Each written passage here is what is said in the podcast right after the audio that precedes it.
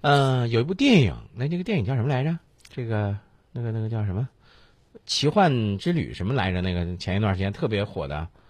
那个小孩儿坐着那个船呃，印度的啊，印度那个我也忘了名字，反正什么是什么的奇幻之旅，哎，，对对对，就就就那个电影。嗯，但是你对于这个奥巴马来说，你不能用这个词儿来形容他啊，可不是奇幻之旅。有人说你那个是什么呢？是寻根之旅。嗯还有人就说不对，那是寻利之旅。呃，他去了两站，两站目的地啊。第一站呢，他生父出生地肯尼亚，这就是寻根吗？对，还有一站呢是非盟总部，埃塞俄比亚。嗯，你看为什么咱们就刚才说到了，说有人说是寻根之旅，有人说是寻利之旅。那你他到他父亲那个出生地肯尼亚，那不就是寻根吗？对，对吧我觉得这个呀，可能大家不太了解这个情况，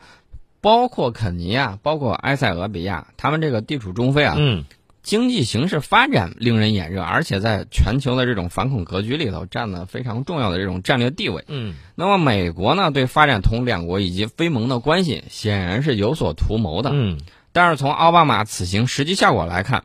非洲人民聪明着呢，对这种口惠而实不至的美国依然不太买账。顺便我黑一下日本啊，当年安倍跑到非洲去，说要给人家投四万亿美金，现在一个子儿都没掏出来啊。哎，那是啊，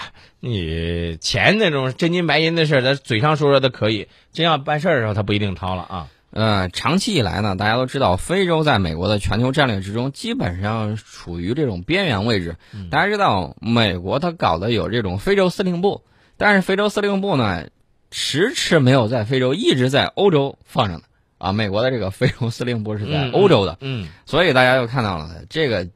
美国确实确确实实不把非洲特别当回事儿。嗯但是呢，他看到近年来非洲啊这个发展在我们的帮助下有所发展，然后呢，他就想，哎，机会来了，嗯，我想我也想去看看，世界那么大，非洲那么好，我也想去看看。那就看看那最后呢。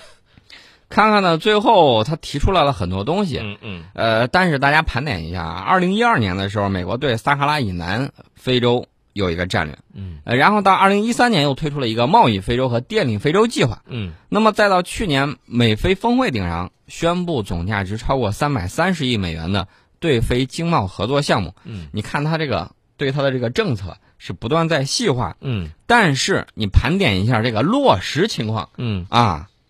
发现跟奥巴马总统跟他的前任好像没有什么本质区别嗯，那是这个有点这个换汤不换药的感觉。你有有没有这样的这样？啊，行就听这个谁在弹奏《东风破》，然后就是不见这个大珠小珠落玉你盘，嗯，对对对。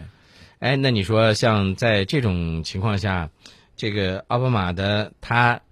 非洲之旅最终会取得什么样的这个成果啊？我觉得，嗯，也是两可之间吧。啊，我这么跟你说吧，这个奥巴马去非洲了，你去你想追求这个经济往来，想追求经贸关系的提升以及安全领域合作，嗯呃，我觉得你这个国与国之间是平等的啊，嗯你去了之后你正常说话好不好？嗯但是呢，人家一去，